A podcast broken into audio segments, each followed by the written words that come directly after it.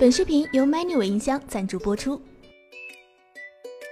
Hello，大家好，这里是科技微报，我是软妹，今天是六月十六日，星期五。首先感谢一下昨天纠正小编发音的各位热心网友，抱歉给大家带来的困扰。进入正题，今天 OPPO 官方正式宣布 R 十一全面开卖，售价两千九百九十九元，中国红特别版三千一百九十九元。根据 OPPO 官方数据，OPPO R 十一的线上销量四十分钟就已经突破了 R 九 S 全天的销量数据，看来十七大明星助阵还是有点效果的。不过遇到郑恺这种前后两千万、拍照更清晰、话音刚落直接补刀，并没有很清晰的代言人，不知道金主们是该哭还是该笑呢？距离 iPhone 八发布还有三个月的时间，但华强北已经提前推出了这款极具人气的智能手机。今天数码闲聊站放出了山寨 iPhone 八的上手视频，视频中可以看到这款 iPhone 八整体造型与之前曝光的 iPhone 八基本相似，不过机身顶部的小刘海并没有出现，而且采用了背部指纹识别。不得不说，最厉害的还是山寨机佬们。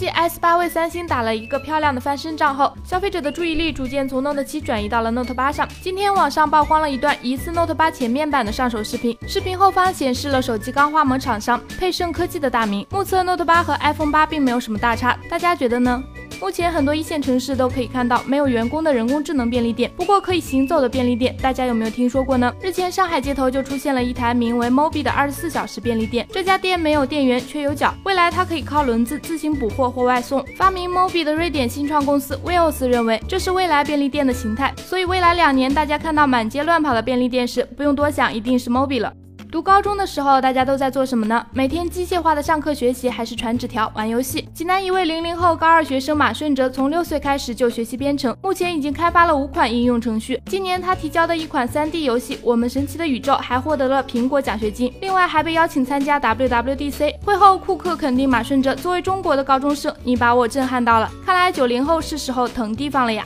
好了，以上就是今天科技微报的全部内容了。更多有趣资讯，欢迎访问我们的官方网站微界的 com，当然还有我们的微信公众号微界科技资讯，微界播报。我们下期再见喽。